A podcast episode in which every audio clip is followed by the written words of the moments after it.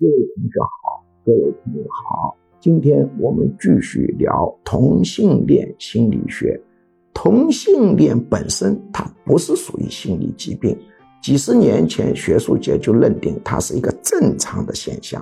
但同性恋者得心理疾病的比例比社会平均数高很多倍。那么今天讲同性恋者具有普遍性的。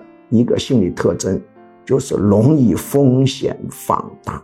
那么同性恋者容易风险放大的人群占到同性恋者当中多少呢？感觉是要到百分之八十左右。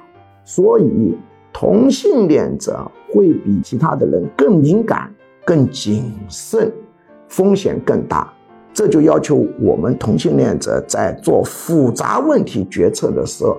应该用理性和知识以及理论对自己的原始感觉进行修正。